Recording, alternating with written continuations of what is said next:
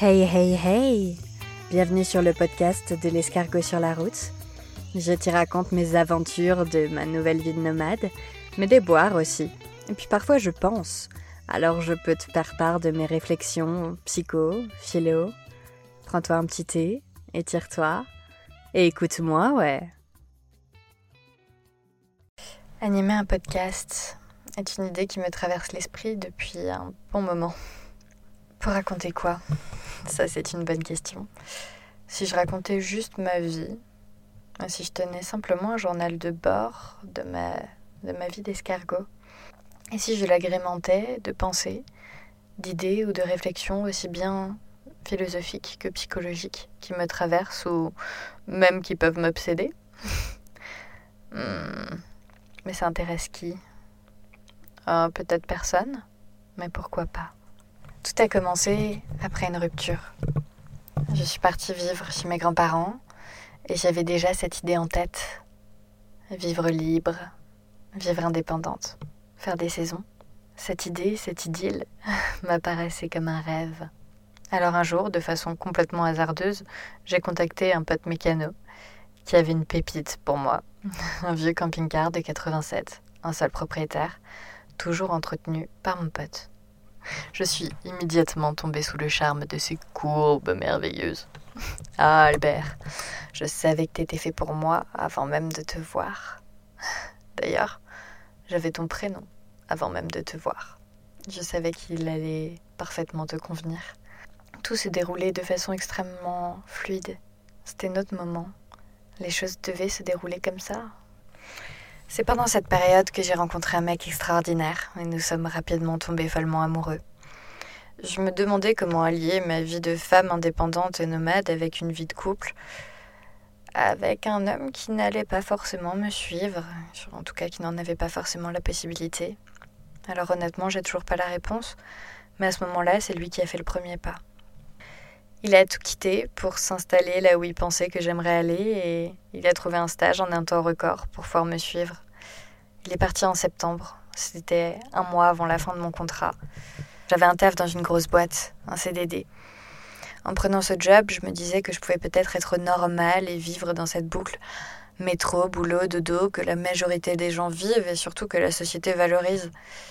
Mais c'était pas ma vie. Cela dit, j'avais besoin de l'expérimenter pour le savoir. Dès ma rencontre avec Albert en juin, les choses sont allées très vite. Nous avons revu la mécanique avec mon pote qui m'a proposé de passer quelques jours dessus comme en stage. Avec ce genre de modèle ancien, mieux vaut avoir des petites connaissances moteurs et un petit peu de débrouille. Il m'a expliqué le fonctionnement global. Nous avons changé quelques pièces, dont la courroie de distribution, pour qu'Albert puisse passer haut la main sous contrôle technique et il l'a fait. Je ne sais pas si vous pouvez vous rendre compte. Un contrôle technique vierge pour un engin de 87. La seule mention parlait des phares qui n'éclairaient que dalle. Vraiment rien. du coup, il m'a ajouté des phares LED hyper puissants. Et mon vieux pépère était paré pour sillonner les routes. Il s'est aussi occupé de me fixer une bonne installation solaire et de tout mettre en place. Il était temps de l'emmener chez mes grands-parents avant d'entamer les travaux, je l'ai testé plusieurs fois. Plusieurs perspectives de travaux de réaménagement intérieur s'offraient à moi. J'ai commencé facilement en créant des toilettes sèches. Pour vous expliquer, Albert est composé d'un grand salon en U à l'arrière, surplombé par des rangements hauts. À côté du salon, deux petits meubles de cuisine, en face desquels se trouvait une énorme penderie et la salle de bain. L'entrée est à côté des meubles de cuisine et en face de la porte de la salle de bain. C'est ainsi que se composait l'arrière d'Albert. Sur les meubles, il y avait un espèce de faux bois extrêmement foncé. Les murs étaient faits d'un papier peint en lin beige et dans la salle de bain se trouvait un autre papier peint en imitation carrelage bariolé. Lourd. À l'avant, il y a évidemment les sièges conducteurs et passagers, derrière lesquels se trouvent deux fauteuils, et au sol, et partiellement sur les murs, une moquette poilue trônait. Je pourrais rentrer plus dans les détails techniques en parlant de l'eau, mais c'est pas vraiment le sujet. L'arrière m'oppressait et l'avant me dégoûtait. Mon amoureux était encore là et a profité d'Albert avant de le voir tout neuf. C'est pendant nos tests que j'ai découvert les infiltrations d'eau. Un joli calvaire, mais réparable. Puis septembre est arrivé et mon amour est parti. De là, ma charge mentale a explosé. Beaucoup de travaux s'ajoutaient à ma liste. Outre les infiltrations, je me rendais compte que je devais reprendre toute l'isolation. Mon job devenait lourd et surtout l'état de mes grands-parents se dégradait. Il faut savoir que je suis une extravertie très sociable, mais avec une batterie à rechargement lent. Du coup, j'ai besoin de beaucoup d'espace et de solitude, ce qui est impossible chez ses grands-parents, surtout s'ils vont mal. Alors j'ai tanké. D'abord, mon grand-père a été hospitalisé, et à peine rentré, ma grand-mère a failli mourir sous mes yeux. Les médecins m'ont dit que c'était à cause du stress. J'ai beaucoup culpabilisé parce que dans ma tête, le problème venait de moi. J'étais dans un état fort angoissé. Pour terminer les travaux au plus vite, pour terminer mon contrat, pour retrouver mon copain et surtout me retrouver moi-même. Pour les travaux, je ne voulais pas abuser de l'hospitalité de mes petits vieux, surtout dans leur état, et j'ai fait le maximum seul. Ce qui ne contribuait pas à l'allègement de ma charge mentale. J'avais cette sensation de beaucoup, beaucoup, beaucoup tirer sur la corde. Et à vrai dire, j'en suis encore fatiguée. Dans tout ce contexte, je travaillais sur l'isolation, la fabrication des meubles, des murs, du plafond, des sols, de la peinture, ce le soir et le week-end.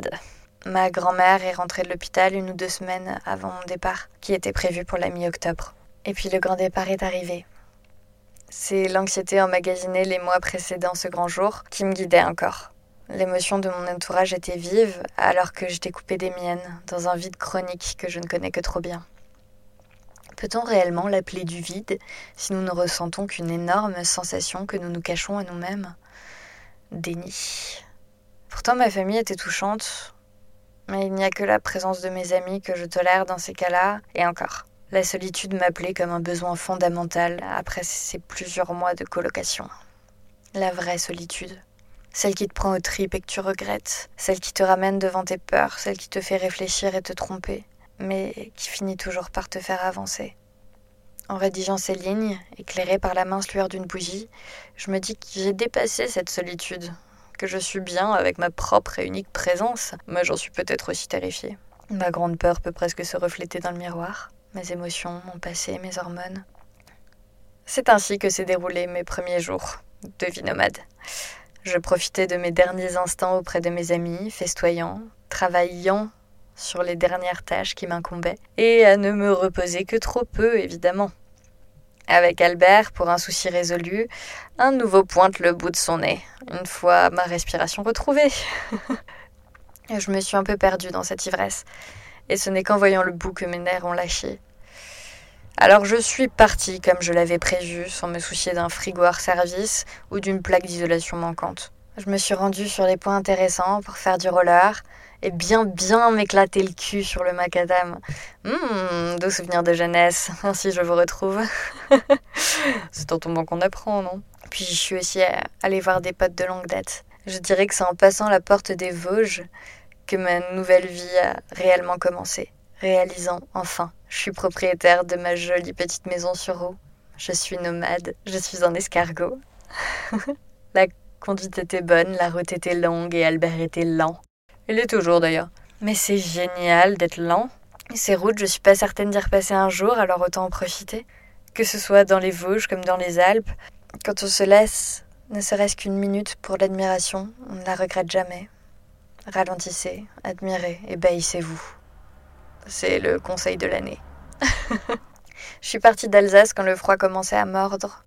Autant dire que j'ai immédiatement pu tester mon isolation et regretter la plaque d'isolation manquante. Parce que ça caille. Mais le froid ne m'effraie pas outre mesure. Par contre, euh, j'ai peur de la pluie maintenant. J'avais un itinéraire de départemental pour rejoindre mon chéri dans les montagnes. Et j'ai roulé deux heures par jour. D'une part pour voir du pays, me poser sur des spots cool, mais aussi ménager ma vieille coquille et mes petits bras. Parce que je n'ai pas des directions assistées, ce serait trop simple. J'aime me compliquer la vie et rentrer dans la vie nomade pour l'hiver. Ouais. J'en étais donc à mon troisième jour de route quand une nuit, une énorme pluie s'est déclarée au-dessus de ma tête. Albert prenait l'eau. Oui, c'est au passé. Le lendemain matin, j'ai pu constater les dégâts. J'étais démunie sous une pluie battante. Mais dans ces cas-là, j'ai le remède. Allô les copains, help, je suis fatiguée, je sais plus quoi faire. Sous leur conseil, je suis allée acheter une grande bâche transparente pour laisser mes panneaux solaires chargés et protéger mon intérieur. Le soir même, on aurait dit qu'Albert se préparait pour Halloween. Ou d'après mon mec, une grand-mère sous la douche. Petite préférence pour Halloween de mon côté. C'était la veille de nos retrouvailles avec mon amoureux. Lorsque j'ai repris la route, une petite voix m'a dit Meuf, prends l'autoroute.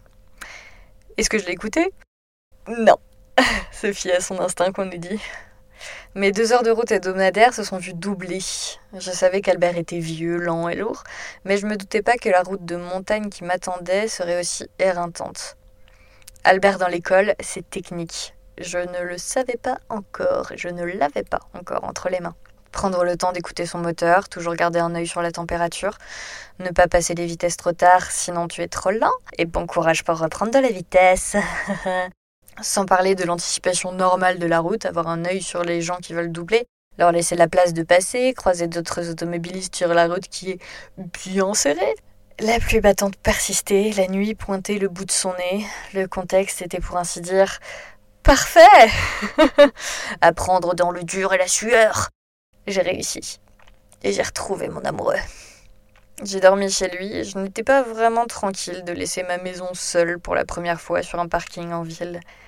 Mais je soufflais enfin un peu et le stress accumulé ces derniers mois a enfin fini par s'évacuer. Plus ou moins. On est partis tous les trois avec Albert et mon copain en direction d'un bon petit sommet un peu technique et notre week-end a été merveilleux. Et vous savez quoi? Quand j'ai voulu ramener mon copain chez lui, Albert n'a pas daigné démarrer. Je suis bloquée depuis quelques jours avec un souci de bougie de préchauffage. Mais je suis bien là-haut. Je suis sur un parking de village hyper calme, j'ai une vue sur la Dandoche et enfin du temps. Le temps de souffler, de revenir à moi-même, de régler ces derniers soucis. Et puis si d'autres comptent venir, ce sera ainsi.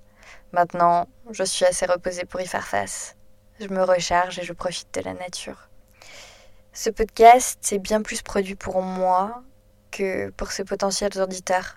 Mon Dieu, ce que j'aime parler, raconter, faire rire, Parler m'aide à m'ancrer et de toute façon, je vois pas ma pied pendant un petit moment, alors euh, autant parler dans mon micro. alors je sais pas si mon petit podcast intéressera des gens ou durera dans le temps. Je ferai au gré de mon temps et de mes envies. Si tu m'as écouté jusqu'ici, bravo Mais surtout, je remercie ta petite oreille attentive. Je t'envoie plein de belles vibes et je te dis peut-être à une prochaine fois.